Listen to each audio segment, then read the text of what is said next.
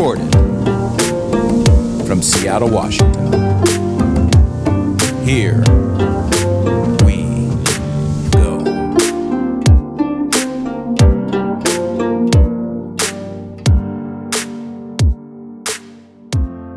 Good morning, everybody, and welcome to another edition of the Plowline Podcast. We are glad to be here.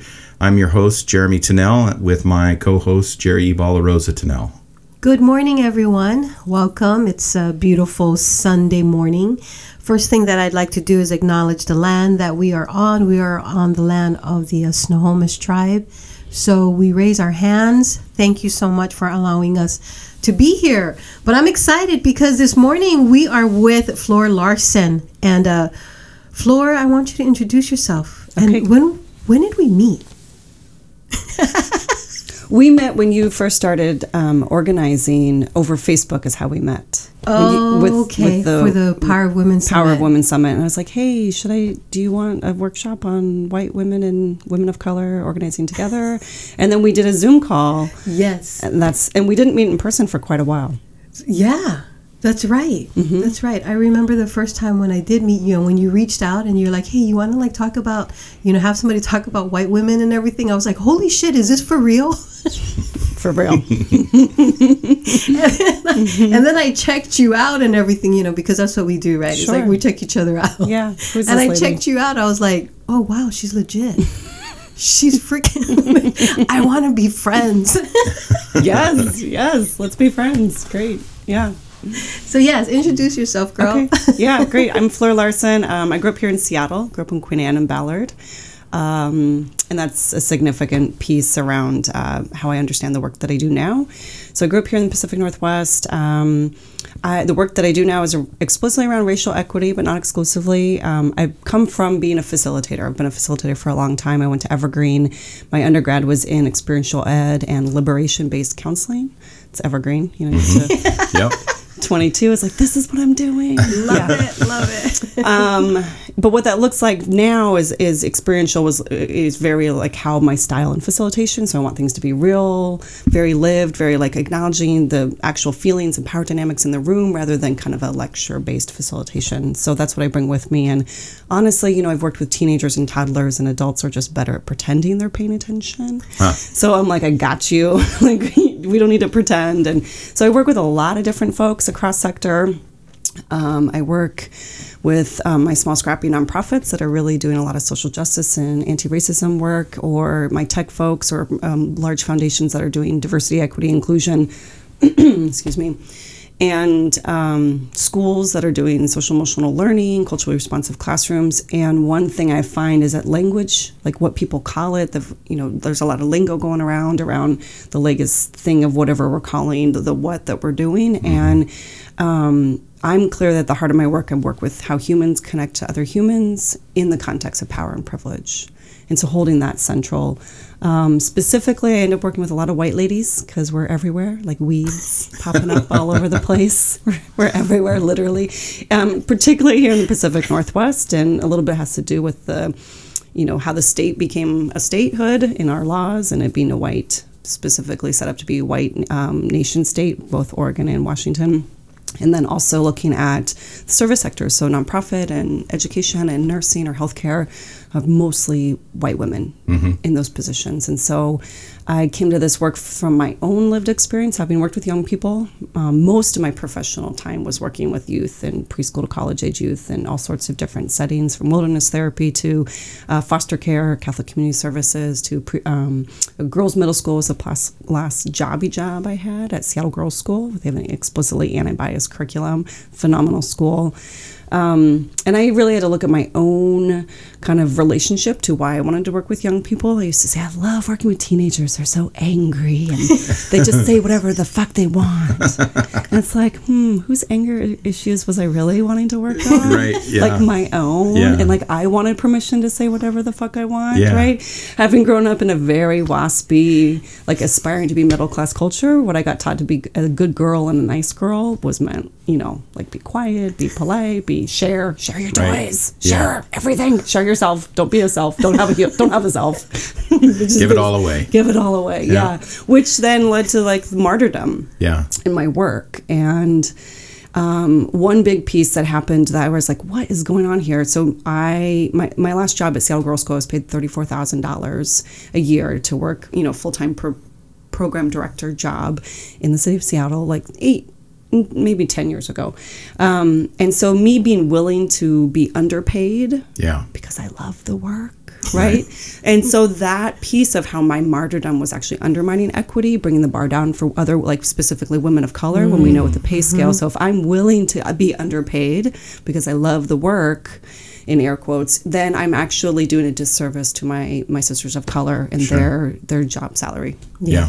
So that was a lot about like my own personal kind of journey and understanding of the work, um, the work that I do now and how I got here. So I use my own um, mistakes, my own learning to like really be honest about this stuff. And I'm still making, you know, tons of mistakes all the time, um, which has been a key piece of like being, um, again, the Pacific Northwest passive aggressive communication norms, like this cultural place and our waspy norms um, are really how I've been connecting my personal growth to this work, where I've gotten to grow as a human as I aim myself at racial equity. I've gotten to look at my relationship to making mistakes and not feeling like I have to have it all together and be perfect and pretend. A lot of saving face in this region Yeah. um, where we don't name things explicitly. And so, if you were the one that named something explicitly, you're the problem rather than the content. Right, right. So, those are a bunch of meandering thoughts of like how I, you know, where I come from and how I come to this work. She's such a fucking badass, right? right? I'm telling you. I mean, it's like you must piss off a lot of white women. So, um, what I know about white women is well, it's it's great timing that it's the 30th anniversary of the movie Heather's. Oh yeah. Yeah. and that's essentially like the the virus, right? The Heather virus. Yeah. Yes, yes. My dirty little secret is when I'm annoyed with some people in my trainings, in my head I call them Heather, Oh, she's a Heather. or I'll, I'll, I'll be like Heather. I mean, I'm sorry, I mean Sarah, and I do it for myself Awesome. Awesome. because it just you. Sometimes you gotta be like, oh my god, you just said that, you know. Yeah. it's like how to self keep keep keep going. That is um, awesome. But the piece of like standing at the intersection of being targeted by sexism, being Mm-hmm, the recipient of mm-hmm. sexism, but then also perpetrating internalized sexism. Yeah, The yeah. way women are socialized to be with each other is pretty vicious. Mm-hmm. Right. I mean, I worked right. at a girls' middle school where all we did was think about how female girl aggression is being played out. You can't teach math if Sarah and Heather are like throwing visual darts at each other. Like you Right, just, you know, how do you right. navigate the realities of what's happening in middle school for girls and actually have them have their minds and, you know, their voice and, and be in charge of their learning. And what's true is that I see now is looking at how is the inner 12 year old still running the show for a lot of adult women mm-hmm. And the way we are undermining each other and then you overlay with racism and how white white privilege is, is kind of like a double wave coming together there. and so standing at the intersection of um, racism or uh, sexism and being targeted by sexism and then white having white privilege. And so that tension and, and and being accountable for it. And so the trainings i do now with white women are called power with not power over accountability and action for white women um, and we have to like peel those two things apart and usually people can't learn or be accountable for their privilege when they are still hurting from where they have been Yeah. targeted by oppression. Sure. so we spend the morning on how have you been how has sexism impacted your life? Um, and then generationally that looks really different. So i'll ask people to sit in different decade groups. So like 20s 30s 40s 50s because it looks really different for 20 year old to answer the question how has sexism impacted your life than a 50 year old woman for instance Yeah. um, and then we spend the afternoon on how to be accountable for our, our white privilege Okay. What does that look like? Um, so it's like this little, you know, when you like want to lead someone on a journey and we know where we're gonna go, but we plant seeds so that they think it's like a brand new idea or whatever. this is what I mean by like toddlers, teenagers, adults. It's all like the same strategy. Okay. Trying to like outsmart our own selves. Yeah, So yeah. when I asked the question around, you know, um, how sex has impacted your life, and then I asked people to, what's a request you want to make of a man in your life, like for realsies, and usually, you know, it gets kind of emotional because it veers into the personal so quickly. Um, I want them to listen to me, believe me when I tell you that this is happening. I, you know, do your own homework, go talk to other men.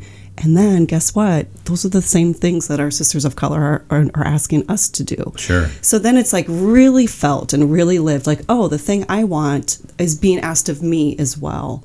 And so the kind of the empathy there to like live into that and that, oh right, when I when I'm being told I'm showing up in a way that is harmful, I get to look at my own defensiveness and oh, they're just asking me to listen. They're asking me to not discount them in the same way I'm asking men to do that for me. And so that bridge is really um, people get it. It's Yeah. like really clear then, and it's not you know it's not you know attack on your character or your goodness and i think so much of this goes to like when i'm being held accountable for my whiteness or, or my privilege are you do you think i'm a bad human like do you think i'm not uh, okay like really goes to like core purpose and and connection so quickly and so usually people need to like feel a sense of connection before they can actually hear something I think that that that emotional reaction. Do you think I'm a bad person for thinking this, feeling this, or not thinking this, not feeling this, but um, but also not not looking at it, ignoring it? Like uh, um, I th- I think that's the emotion that um, that so many people um, of European descent are trying to avoid by not having this conversation, by not engaging in this conversation. Um, you know, is uh, is they they don't want to be faced with the question of am I a bad person? You know, am I a bad person for? Um, and the answer to that question is no, right? You know, but um, but it seems like that's the door people have to walk through um, in order to in order to move down this path. Yeah, exactly. Especially right now, excuse me, we're in such polarized times where you're, you know, you're either good, you're bad, you're red, you're blue, you're for me or against me. Everything's super hyper polarized, Yes, and is. holding nuance and gradation is is really the emotional to intelligence skills that's needed around. Um, holding nuance and and understanding that everyone has bias as opposed to i'm a good person ergo i must not have bias. Um, i just love straight up neuroscience for that you know thank you neuroplasticity like we can l- unlearn and relearn and you know we have feelings about that process. Um, but that thing of just normalizing it right especially in the pacific northwest where like i drive a subaru I remember my cloth bag for pcc and i am a good person I would have said Prius. prius right for yeah Yeah. Do, what kind of car do you drive? Um, i drive a subaru Okay. All right. and I have my cloth bags in the Yeah. car. It's either a Subaru or a Prius. You know. I've only driven Subarus my whole life. Yeah, we, we kind of make fun of of it a little bit. Actually, we didn't post a podcast um, specifically because we ended up spending about forty five minutes just kind of trashing Seattle. Oh my god, it's one of my favorite topics. you know, like Yeah. oh look, Black Lives Matter. Yeah. Oh, Not. white ladies gardening. Yoga pants in nice. Redmond. yes, yes. I love your Uggs. I know all of it, all of it. Yeah, Yeah. I know. Yep. That is so funny. But you know, like you were talking about that uh, we all have our biases, we all have our assumptions, and I think for um, it, it- you know, you you also talk about how we all have to do our own work. You know, it's like women and men have to do their own work, and people of color and people of European descent, we all have to do our own work. I think when we're able to take that personal accountability to how we want to exist and navigate in the world by doing our own work, then when we can come together, we have a, uh, a greater idea of what the future looks like when we can come and have conversations that can tear us apart. And you know, it's like um one of the things that I point out when I'm doing my racial equity diversity work is talking about the uh, colonizer and the colonized. And ever since uh, Black Panther, right, you hear it all over. Oh, not today, colonizer, not today. And I love it. You know, I mean, I love I, I love that line because it puts me in a very specific group where I feel I feel powerful. I feel superior. And I can see on how just that feeling of superiority can um, the the adrenaline and the cortisol can fill us up so quickly that it's a high that we want to maintain all the time. And so no matter where we come from, whether whether we're, you know, I mean with the men or with women in power, that feeling of superiority can also be poison. It can be poison where we no longer see everybody else as the same. And so it's like I think when we're able to check ourselves and do our own working, you know, I know I've I've done some things where I've got to when I talk about aloha, when I talk about grace, and I'm not able to extend that same kind of aloha because I have murderous intent in my brain. Totally. Mm-hmm. it plays a lot on the psyche. Yeah. It plays a lot on the psyche. And so throwing those daggers, you know, like what did you say, Heather and Sue? Or throwing those daggers at each other. It's a it's um yeah, it's a it's a it's a very uh, uh, ambiguous place to be. Yeah, absolutely. One thing I'm noticing right now is just when I come in with to work with clients, there's only so much I can do as as you know um, a consultant or someone to. I'm clear that I'm not like gonna whip up some magic and make someone someone's co- you know clients and their colleagues all work well together. Right. I'm clear on the limitations and um, in particular if if folks are coming in packing a punch or you know with our whole lives of experience um, and that just how much is needed outside of the workplace how much healing is actually needed for us to do before we show up Yeah. at work together Yeah. and you know I, i'm upfront about my own therapy and counseling and meditation and just that that is how i'm accountable I, I take care of myself so that i can show up really fortified. Yeah. Yeah. and able to field a lot and handle a lot or hold space for stuff or be clear on what we're not going to do mm-hmm. you know either mm-hmm. way. And and then i've found because i'm newer in having my business it's been like three years and this past winter i actually kind of found a limit of what i was able to hold and handle and i had like three white caucuses in a week for different s- clients. They'll remain nameless. I'll give them a little bit of anonymity. Although i am clear that like we're only as sick as our secrets. Yeah. Mhm. borrowing that from 12 step didn't make that up. But that that being upfront about we're all making mistakes is important as opposed to like the pretending and the pretense that we got it all together so um, i kind of dance a little bit of a line around confidentiality with my clients i don't promise 100% confidentiality because that just per- maintains It perpetuates. yeah all the stuff that somebody else is bad over there but we're Yep. good and Right. that's Yep. just again not Yep. true um, but i had like three white caucuses in a week and i was like oh this was um, too much because i actually couldn't hold it and i I, I felt I was vulnerable. Mm-hmm. Not the, oh, let me be vulnerable as a teachable moment, right? But the, oh, I actually couldn't field their their whiteness, their white supremacy that was being aimed at each other Yeah. and at me. And I I felt like I was like, I am not fortified. I'm not bolstered up right now. I am tired and I'm sad or I'm triggered or I'm I want them to like me and they're not liking me. Like when I'm in that space where I want to be liked, like that's my inner 12-year-old where I'm not like my secure, confident, connected, grounded self. yes. Right? And that's where I was like, "Oh, whoops. This was there's my limit." Yeah. Here's my limit. Now I, I need to make sure I go take care of myself so that and A, don't set that up again in a week, right? Sure. Like my learning Yeah, don't do that again. don't do that again. And I have one client where I'm I don't think I'm going to work with them anymore because they're just so mean. Yeah. Yeah, that's not They're fun, is so it? Mm-hmm. mean. They're so mean. The white ladies are just I'm like, hmm, I don't think so.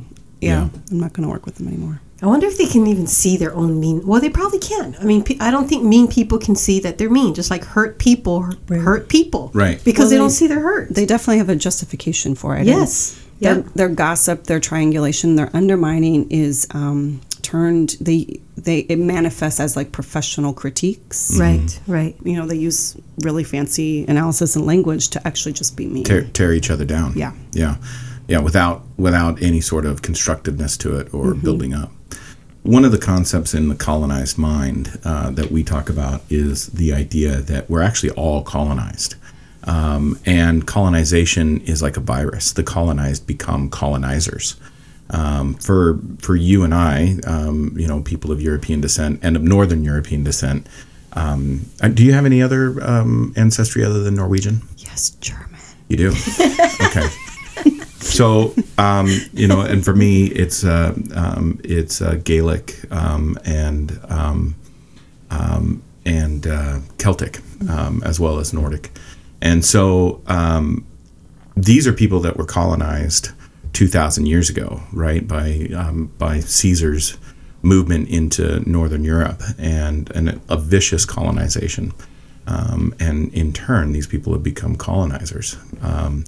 And this behavior, you know, um, I think I really do think that that um, what we call whiteness and what we call white supremacy, um, uh, colonization is a beautiful colonizer is a great word for it um, because that's colonized colonizer behavior Right. right? You know, tear each other down. Um, and and the problem with it is that I, I think it does two things. One, I think, and I'm I'm not saying this as a praise. Um, we would never be in the situation um, or the um, advancement as a as a human species that we are in if it wasn't for colonization.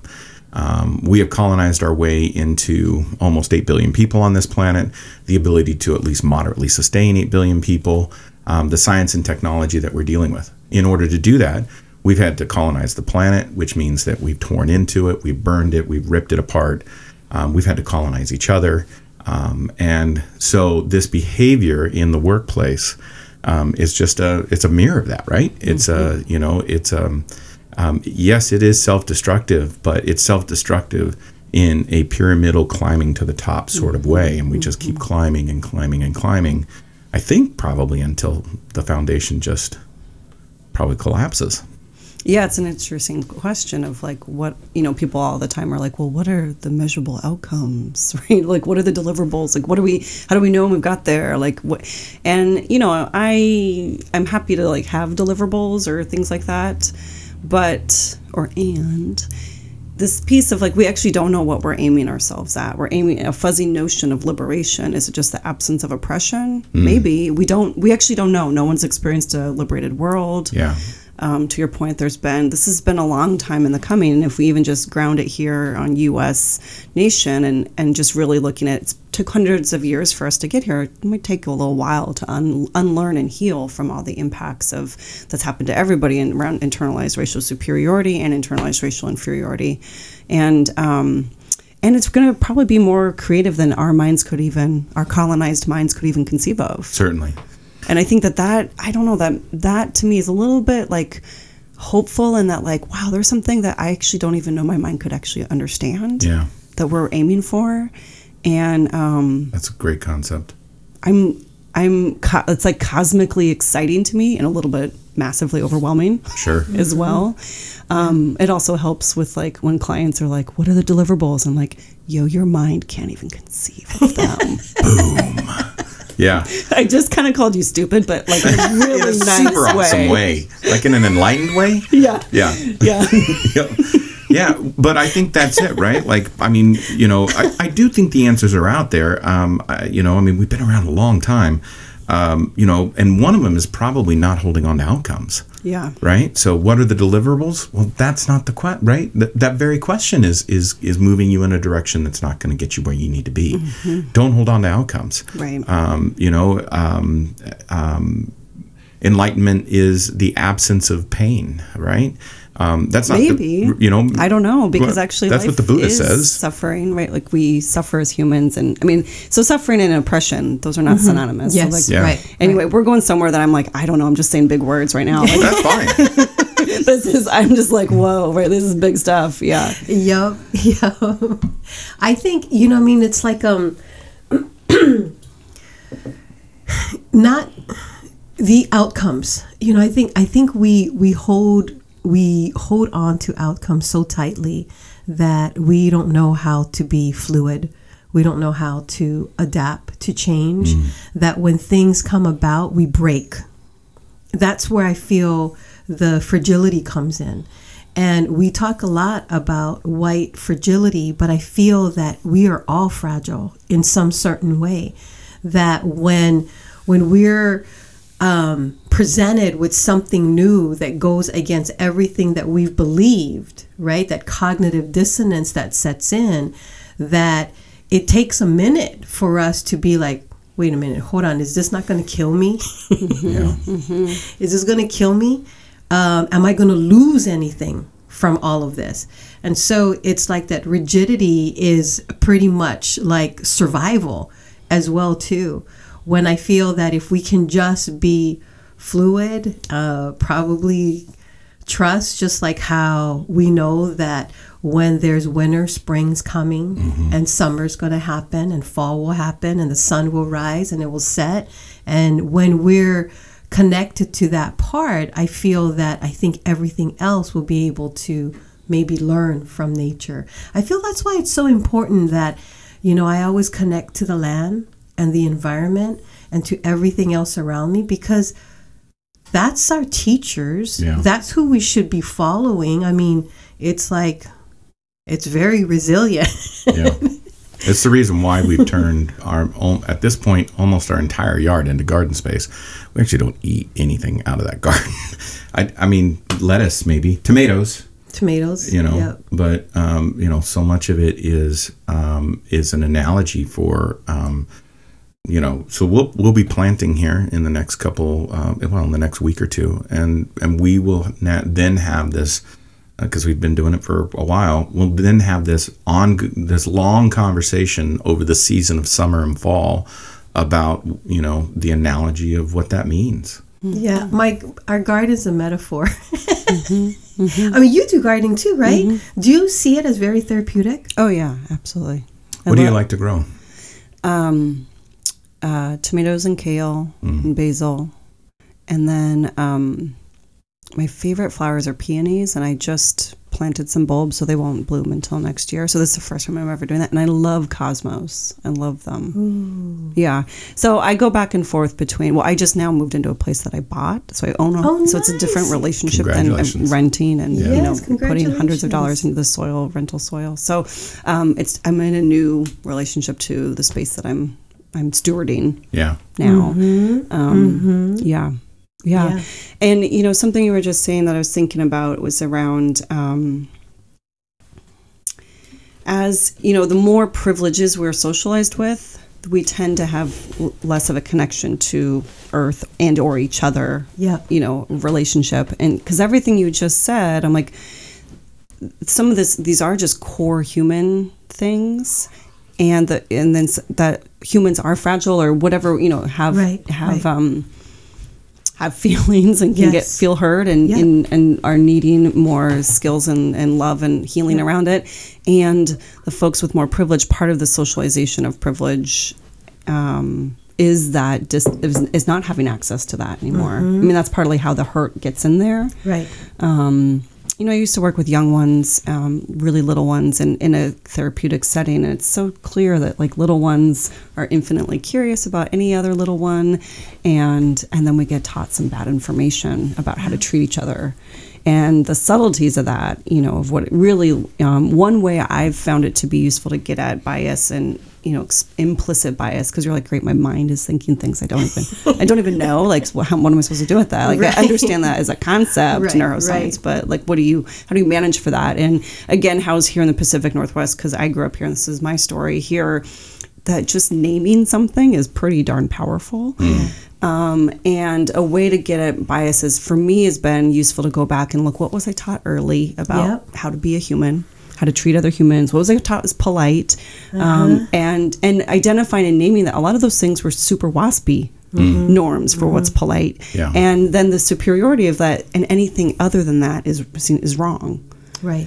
you know that if um in relationship to time rules what i got in trouble for like all that stuff and that you know tema okun's work around white supremacy culture the characteristics of perf- you know perfectionism sense of urgency right to comfort fear of open conflict etc all of that stuff it's like because i have been socialized i think my normal is the normal And it's not only the normal, but it's also right. Hmm. Yeah. And that is where that like the white fragility comes in. Like, how dare hmm. you challenge? Because also, when I go really deep and personal with it, it's like, oh well, I was taught these things because if I didn't do them, I didn't, I didn't get love. Yeah. Yeah. You know, when we go to our youngest little ones, right? So you're just a little human, and you're like, well, this is what I'm supposed to do so that I get love from these people that are, you know, loving caregivers who are giving me some fucked up messages. Right. So you're just going to do it. Right. And you just, it's, our brains aren't fully developed, so we don't even remember all the memories, but surfacing that, being like, what was I taught?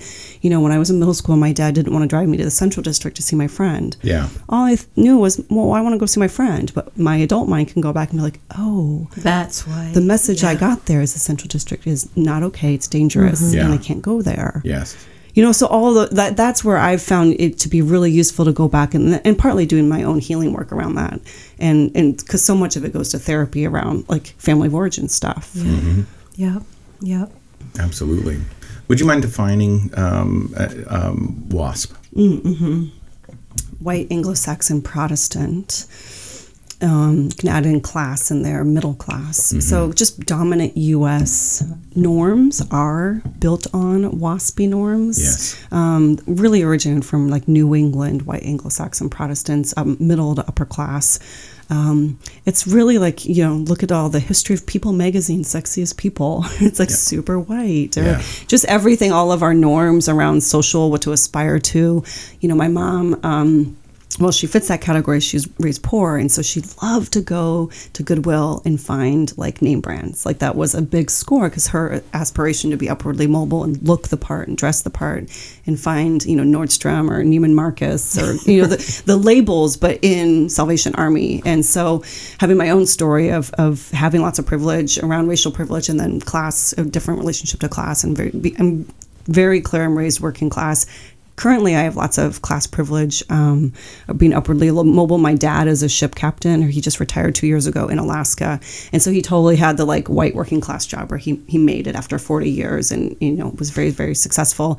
And then um, he married a woman who I got a lot of inherited wealth from her very generous her dad, and so that's how I just bought a house. Right, Yeah. like to buy a house in Seattle is bonkers. Um, I mean, I'm doing well in my business, like, but not that well.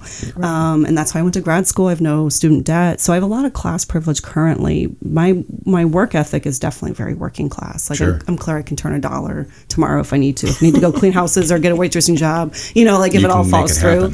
Yeah, and um, so I I mean I hold that, but I also don't need that part of my story to take up a lot of space. But I'm just you know just naming it. I'm just clear on it, um, and I think that that's where again, if you haven't done the healing work around where you've been targeted by oppression, whatever kind, then that creeps up and takes up space, and you're not able to be accountable for it. You do have privilege. Yes. Yeah, especially when you live in it, you grew grew up in it. You know, I mean, that's very much my story as well. You know, um, uh, a lot of working class privilege. You know, my father has always been able to turn a dollar. You know, he's uh, on paper he's been you know he's been wealthy several times and lost it, and wealthy and lost it. You know, we had a um, you know we went from uh, a very um, when I was five, six, seven, eight, nine, ten, eleven. Um, you know, a very good upbringing in Alaska. My dad was a contractor. It was during the pipeline boom. Um, you know, he was building houses in Anchorage. And then we went down and he bought a cattle ranch. So now we have 2,100 acres. We have 500 head of cattle. So now I've got this experience, you know. Um, so, yeah, it uh, um, when you grow up in it and you live in it, um, it's really hard to see um, that as a privilege, right? You just see it as a lifestyle. Absolutely. A question I feel like that I'm asking myself and my folks I'm working with, you know, this piece of does the fish know it's wet?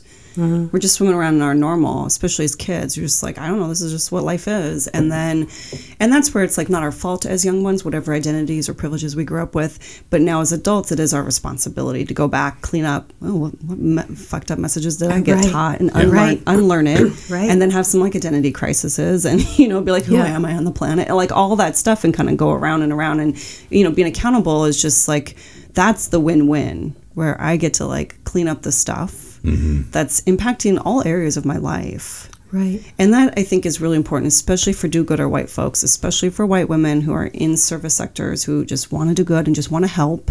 Side note, that is the word I hear. And I started to listen for it. Just want to help. help. Yeah. It's not contribute, support, collaborate, create. It's help. That's an interesting con- that the really good Well, and it's like super loaded. Yes. That my value is based on how helpful I am, Oh, that's interesting too. which is essentially the Protestant work ethic that the more salvation I'm guaranteed is dependent on how selfless I am. Like that's literally the Protestant work ethic, which is pretty advantageous to capitalism. Sure. Oh, great. We're going to tell you you're not very worthy unless you work overtime for free for us. Yeah. Right. So then thank you, the labor movement. And then we're still having challenges around that now as well. But I've like gone off of like five tangents, so we'll bring it back here in a minute. Just- No, no, that's you're great. good. That- that's good. That's it. good. I'm like, we're going to circle back in a second, although I forgot half the tangents, but we'll come back eventually. And I see that so much. In my first trainings I offered when I was just starting out was um, called The Privilege to Work for Pennies How Martyrdom Undermines Equity. And part of it's my story. Why was I willing to work underpaid? And overqualified. Why was I willing to take a, a job that you know only making thirty four thousand dollars a year in Seattle is pretty tough Crazy. to live Yeah. by, right? Um, but it's because I love the work. Yeah. Oh, it's my passion. So the martyrdom, the selflessness, and it's where I got my value, seeing good, being seen as good, and getting lots of accolades for how good I am at it. Working overtime for free all the time because if I, you know, worked with young people, if I worked an extra hour instead of going to yoga or whatever, you know, white lady thing I do to take care of myself, right? Like I knew which which kid would benefit. I'm like, well, Sarah is struggling, and if I work an extra, you know, so it pulled on my heartstrings. So I consider myself a recovering bleeding heart where my martyrdom was not serving me and it actually wasn't serving the people I was trying to hurt, help because in my helping I actually did a lot of hurting. Yeah.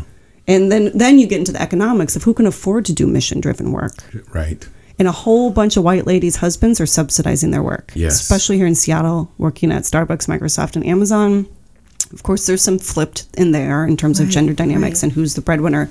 However, there's a lot. Yes. A lot of women have their husbands subsidizing their work. A lot of white women, and that just goes to the origins of the nonprofit sector, which was never meant to be a sector. It was just like a bunch of white ladies, upper class white ladies who couldn't vote, couldn't couldn't work, and they wanted to have purpose and hmm. agency. And they're like, "Let me contribute." And so they worked with religious, you know, organizations doing good works. The term mm-hmm. was good works, and it was never meant to be a whole sector. It's a volunteer situation.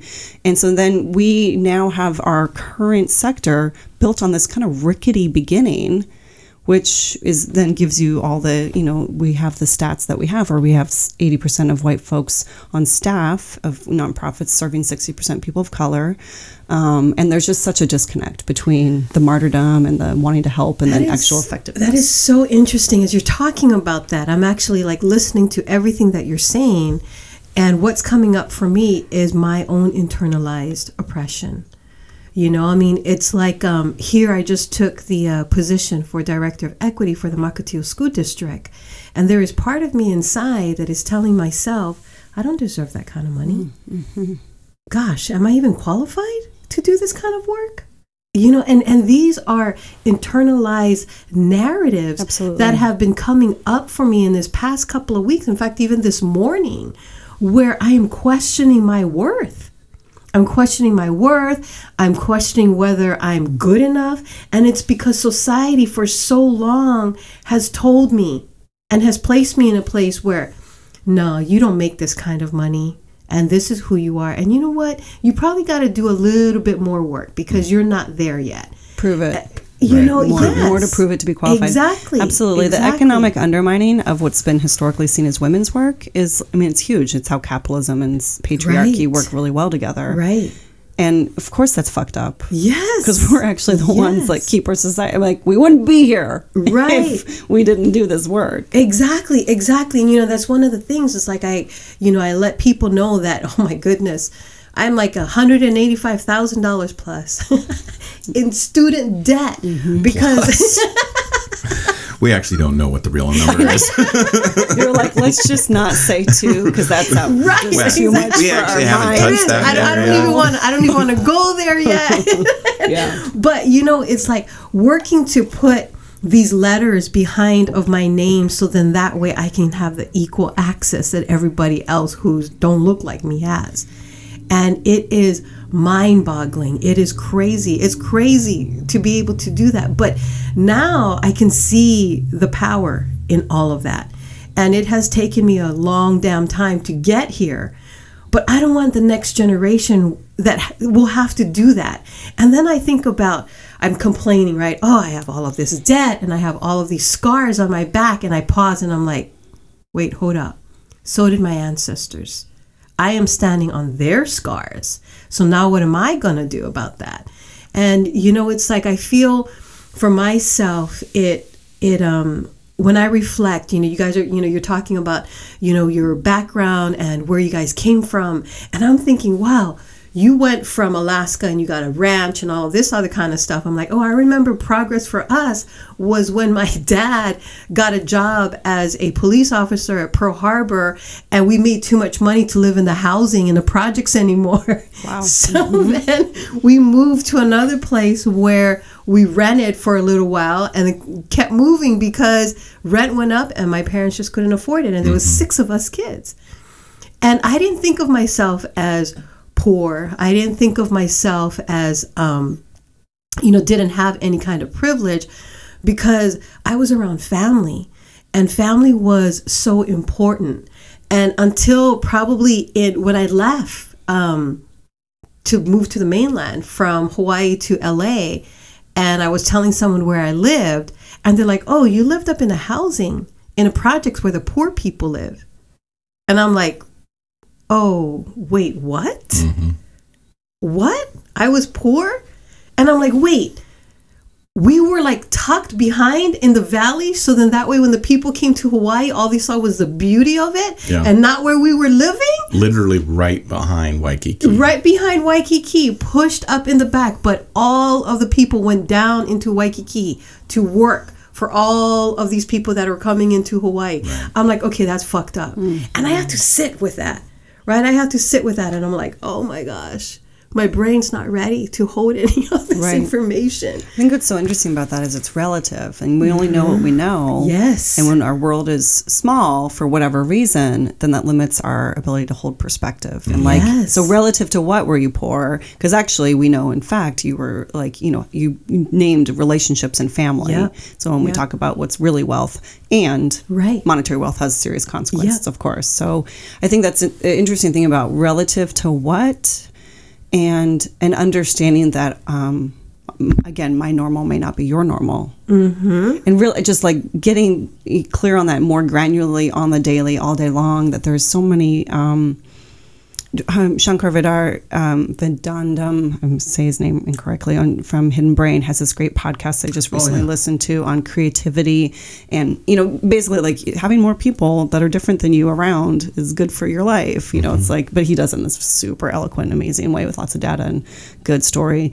Um, Great podcast. it's so good. It's so so so good. The other one I recommend to folks is Seeing White by On Scene Radio. It's phenomenal, especially for folks that need history and data. And like I'm clear that that's not what I'm bringing. I'm just I'm a big picture. I'm like shit happened. Hello racism. You know slavery. Duh. That's why we're doing this. You know like you need, That's why you we're need more details than I'm not your person. Because that's just yeah. Um, but anyway, that's just so where my mind came up with was some what you were thinking. You were saying right now. Yeah, it's interesting. Uh, would you ladies be interested in talking about sexism? Sure. I love talking about it.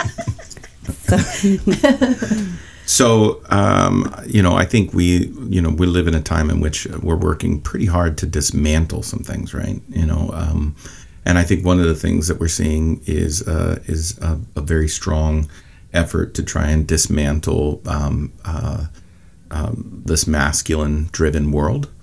Um, how do we how do we participate in that? How do we do that? What do we what do we need to do? You want to go ahead? Take it. I got, um, well, I think, and I this is one of the tangents that I didn't come back to before, but similar thing. Like we have to be clear on what's in it for us, for any work on our own privilege, and so men need to know what their intrinsic motivation is, rather than I just want to be a good guy and seen as a one of the good ones. Um, and same thing with white folks who are like, but I'm but I'm a good person. It- you know, we have to. We can't just do it because. Um, we want we want to be seen as good or it's our values we have to know or start to find our intrinsic connection like where i get that my humanity is wrapped up in it and i think that same thing for men around unlearning sexism and, and figuring out stepping into allyship what does it look like? Because the work's too just dang hard. Yeah. it's too hard to just want to have good intention like it's just too hard. Um, yesterday the example i was thinking of before was it was there's the future for us women of color assembly. 250 amazing women of color gathered in this space by um, a sage and aparna and i was their their day of kind of producer holding the schedule and everything like that. And um, their on-site person for the facilities the venue lovely two very tall nordic looking white people. They were like very tall and skinny. I was like you guys are part of a magazine. Um, that's probably part of their brand is to like look good and be part of all the waspy norms. Anyway beauty beauty culture. The guy lovely human. I won't name his name but um, he part of his job for being there at the venue not only being a, a part of us or the providing for us but was to take pictures to do their own social media. Mm-hmm. And so he there was the wing like the side of the stage and there was curtains and we were kind of like on deck like you know right behind there getting speakers ready. And he stepped out and he was need he in his mind later he shared with me oh i just needed to see where everybody's at so i could get the best angle to take a photo. But he was like partly on stage and it was literally the actual manifestation of the white male gaze on this sea of women of color who were there gathered to be, you know, a sacred space for them Yeah. to empower. I mean, part of it is the strength in numbers and the gathering mm-hmm. together, and that this is a women of color only space with a few white allies. And so I just I tapped him on the shoulder. I said, "Hey, come with me over here," just to pull him away. And um, I just, you know, this is a little awkward for me to share, but could could you just not be so prominent? Could you not? Because we don't want the white male gaze to i- impact their experience Did he get that? he did and he did all the things that we do when we're called on a mistake Yeah. Because he he is a good guy but he he did the how i'm i'm, I'm so um i've been wanting this event to happen like he went into like how here's what a good person i am Yes, shtick. and well yeah. here this is my job so you know in, all the pieces. And um and i just let it hang and i was like totally i get it. Well let's let's figure out a win-win. How do you get the pictures you need? Like how do we have this go well? Like everybody can get their needs met right now. You can get pictures you need. I can like get walk, walk out there. You know like we can get creative. Um but he was de- he felt bad and nervous and Sure. apologetic and was defensive and tried to walk it back and and then also dug in a little bit. And so then other people came over and um, they chatted about it. So that you know that was a moment of I think that that's what's actually common with men is like they are just trying to be good humans and then they make these smaller things. And I think the other thing that happens with Me Too campaign where we're like, oh, another one did that one guy did that bad thing. I'm like, it's not like he's bad and all the other men are good. Like no men escape the socialization of sexism and Not at misogyny. all. No. And so it's just gradations or how much do they let it show? Right. Right. Right. Yeah. Well, and I mean, so much of that happened between two people, right? You know, I mean, it's not like uh, I and I. That's one of the things um, I want to touch on both those, if you don't mind. Uh, i that's one of the things that has definitely come up for me in the Me Too movement is an inventory, right? Like, okay, how did I handle some of these relationships, and how did I handle some of these sexual encounters, and and did I did I cross some lines here? and and some of that I can't answer for myself, right? Like some of that, uh, you know, some the other person has to be able to like you did cross a line, and I suspect actually that there's a couple of occasions where I may have, Sure. um, and um, and um, and that's that's something that that needs some work, right? That's something that needs to be thought about. The other thing is um, is um, maleness, white maleness in space. You know, in in in these spaces. Um, sometimes um, the best place for us to be.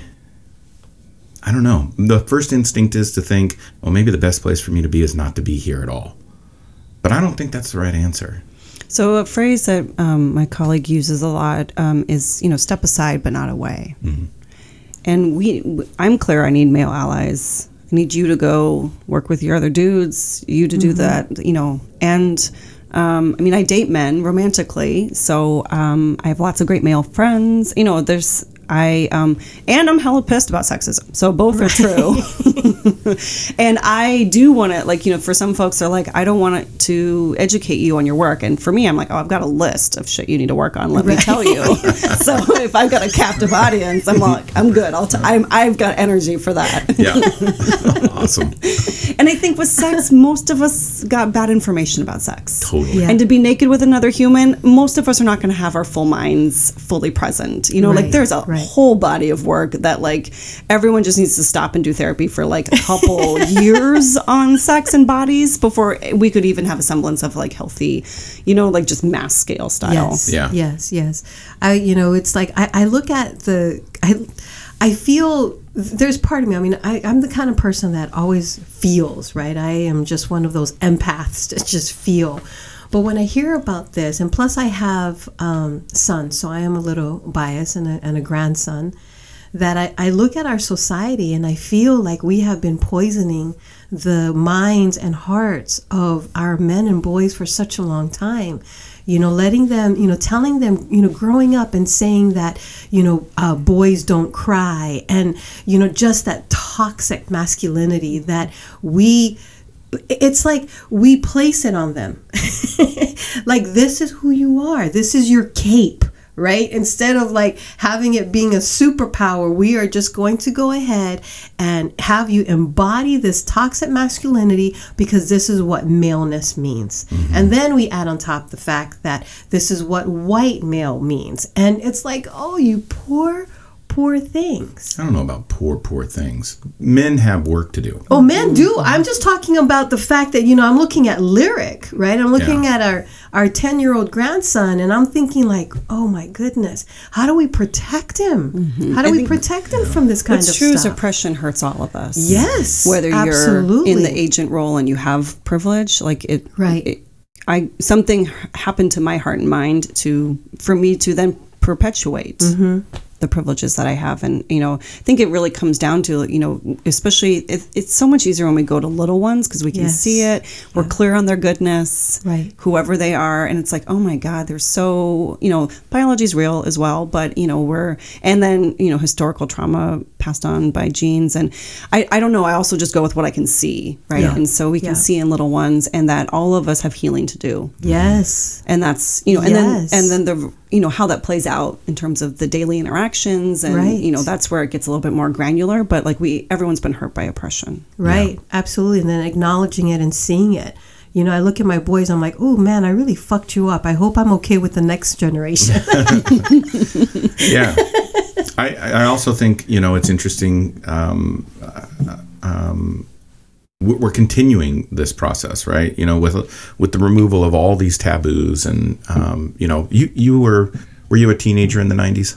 Yes Okay, so so you know that means uh, that means you know you un- you understood a world where the prevalence of pornography was, you know, was there, right? There was not a prevalence of pornography, um, and there was a lot of taboo, um, and well, a lot, that's broken, you know, like that's all that's all kind of gone, and we're dealing with uh, with generations that that now are, are very exposed. Um, at, a, at a young age, you know, statistics say 11 years old is uh, is the average um, you know so um, uh, there's there is good in the removal of those taboos for sure. Those were damaging right? They were certainly promoting um, neg- you know negative um, masculinity as well as negative um, femininity. Um, uh, but now we kind of have the pendulum has kind of swung the other way Absolutely, yeah. I think it's that kind of reaction to um, anything that's inhibiting, right, or Victorian era. Yeah. Wa- again, waspy, sort of like what's prim and proper and acceptable, and so much of like whatever's been the dominant oppressive culture or norms is sort of saying, "Don't be human." yes Don't have well you know said. mental health oppression. We could connect to that, you know. So it's a very narrow definition of what's sa- sane, and if you step out of line, um, you know, just go all the way back to what you know, women getting hys- hysterectomies because they're seen as hysterical. yes I mean, we can just go back real far like that and just be like, so what's the current version of that now? Um, and when I think about, you know, dominant oppressive culture, just makes basically has such a small definition for what's okay to be human, Yeah. and it hurts everyone in that way. Um, and bringing it back to just really looking at the way sexism plays out. Um, especially in like social justice movements or in education, like folks, I'm seeing that woke white men are causing a lot of harm. Yes. And partly because there's that lack of humility around, but I'm one of the good ones.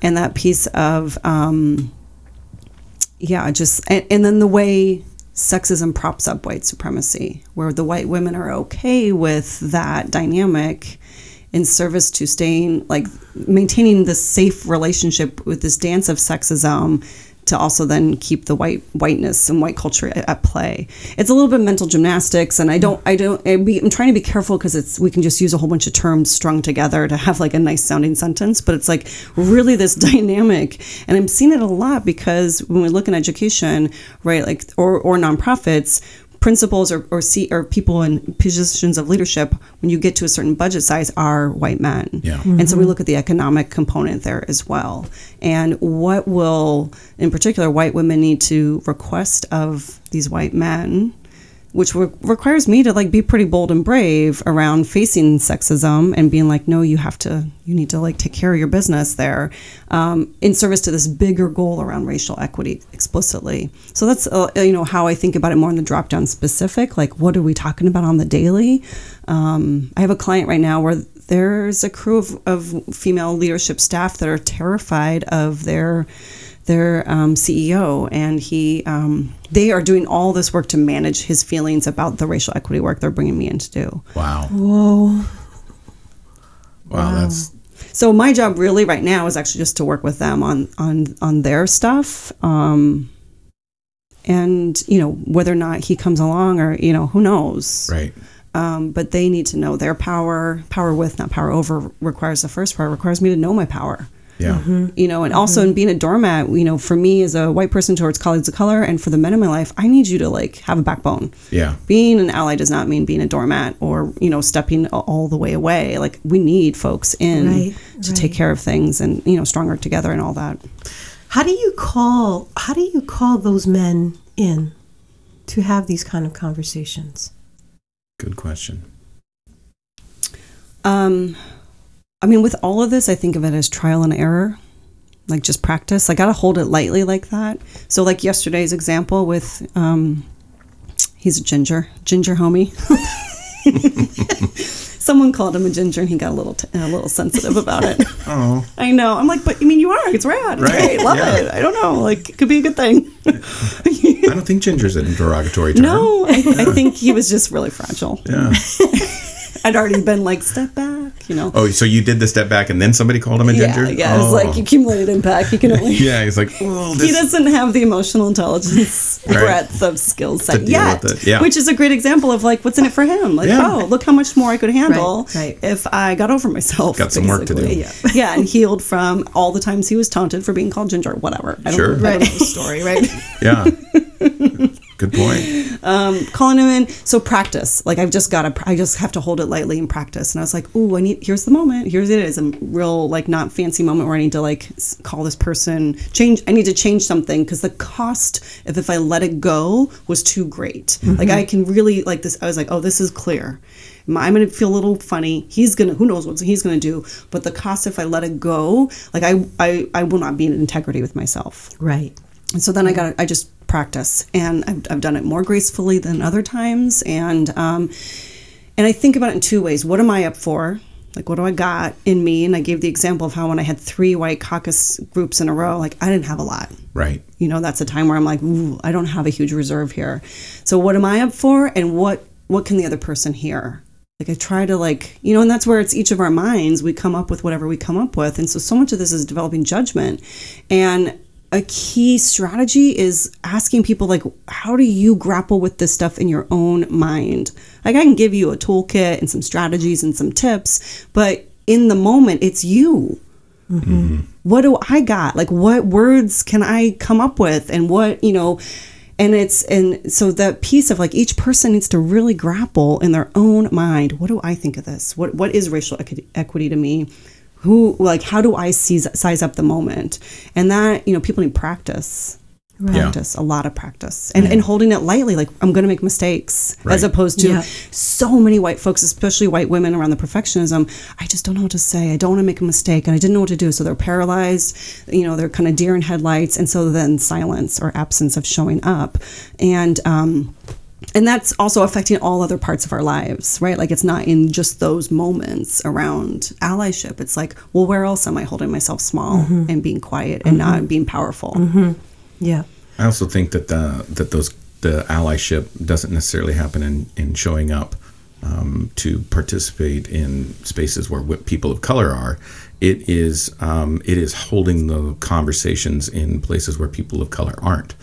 And um, and uh, from my own experience, you know, um, that's actually way harder. Right. That's actually way harder. You know, like I, I can have these conversations, uh, especially around these microphones. Right. You know, this is this is actually easy. Right, safe. Um, but going into my workplace and uh, and then you know uh, and then engaging in that conversation, challenging an idea because so often uh, ideas around race and equity in um, in white spaces, um, uh, especially in professional settings, are just kind of said um, as a moment of levity, right? Like, uh, you know, like, um, oh, you know, here's a, uh, you know, here's a funny thing about, you know, Or they think it's black and brown people's problems to fix. Sure. Sure. could, yeah, Yeah. yeah. I more often than not, I think they just don't want to engage in the conversation. Yeah. How do you engage your friends? I, I- I wait. I, well, I, you know, I don't walk into those um, those spaces and be like, "Let's talk about brown people." you know, like uh, you know, um, I kind of wait for an opportunity, um, and usually it's when something gets kind of placed on the table. Um, you know, um, there's you know, I'm, I'm not in spaces where there's overt um, racist or or prejudice comments being said. Um, I'm in spaces where, um, you know, probably the most challenging thing would be, um, you know, would be a conversation around, um, oh, you know, well, uh, we had a black president, right? you know, and and it kind of just, you know, it gets kind of laid out and moved on. And so, if you're going to insert yourself into that conversation and try and hold that back and be like, no, no, no, let's talk about that for a minute. You, first, you got to be quick because we're do. moving on fast. You got to be ready. Yeah. You do have to be ready and like seize the moment because other. But I think what you said that's so useful to focus on as a strategy is that there are these small little low stakes examples all the time. So there might not be overt things, although there's tons here in this region. But there's small little like slippery like hmm, what happened there? Right. And part of this is us trusting ourselves and connect, the healing work to do that we do so that we can be like, oh, that feeling I had, trust it. That that's real. There's something there. And then to have a strategy like you know coming at folks head on and asking them to look directly at the sun doesn't really work. right. And so this you know question asking or just or pausing.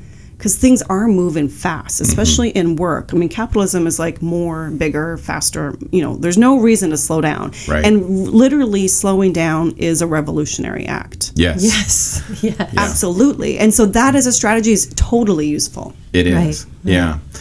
Um, we need to wrap up. Um, so uh, before we do, Fleur, how how can people find you? How can they get a hold of you? What's your social media? What do you want to give out? Um, let's see. My website's Fleur Larsen Facilitation. Um, if you've read Harry Potter, you know there's a character in the books called Fleur Delacour. It's made it easier for me to introduce myself with some folks. Sure. Um, and um, I live in West Seattle, and so I'm local. I'm here, um, and I'm, I'm happy to be connected to people. And um, if the, you you can get in touch with me through my website if you want to. And there's tons of resources. I try to have lots of stuff on there, all the books I'm reading and, and things like that that are available there. You have any big things coming up? Um, two things. Well, one we touched on it really briefly. I'm going to Norway in a week. That's gonna be awesome. Um, to go to my homeland and just you know I didn't mention it before, but this piece of like around the assimilation that it, generationally my family did, and like so now growing up, I had no connection to being Norwegian. No one was like we're Norwegian or we're Protestant. Like it was never named, even though everything we did was actually super Nordic. My dad's a ship captain. My aunt's a sheep farmer. like Pretty Nordic. I don't know, people. There are no coincidences so lucky. it's just like come on Um, so that's happening, and um, and then I come back and I'm um, do, facilitating a bunch of things, but there's two public things. One, they're both for white women, and they're the workshops um, day long called Power with, not Power over, accountability and action for white women. So folks want to check those out. Awesome. And that's all on your website? Mm-hmm. Okay, and Cool. um, you've got the uh, Power of Women um, conference I've got coming the yes Navahine Okamana, the Power Women Summit coming up on Saturday, May 11th at the uh, Hollywood uh, Schoolhouse. Uh, find me at co3consulting.net or powerofwomen.rocks. And you can find Plowline at facebook.com backslash Plowline, on Twitter at Plowline. We're also on Instagram, though we're not really doing anything with that.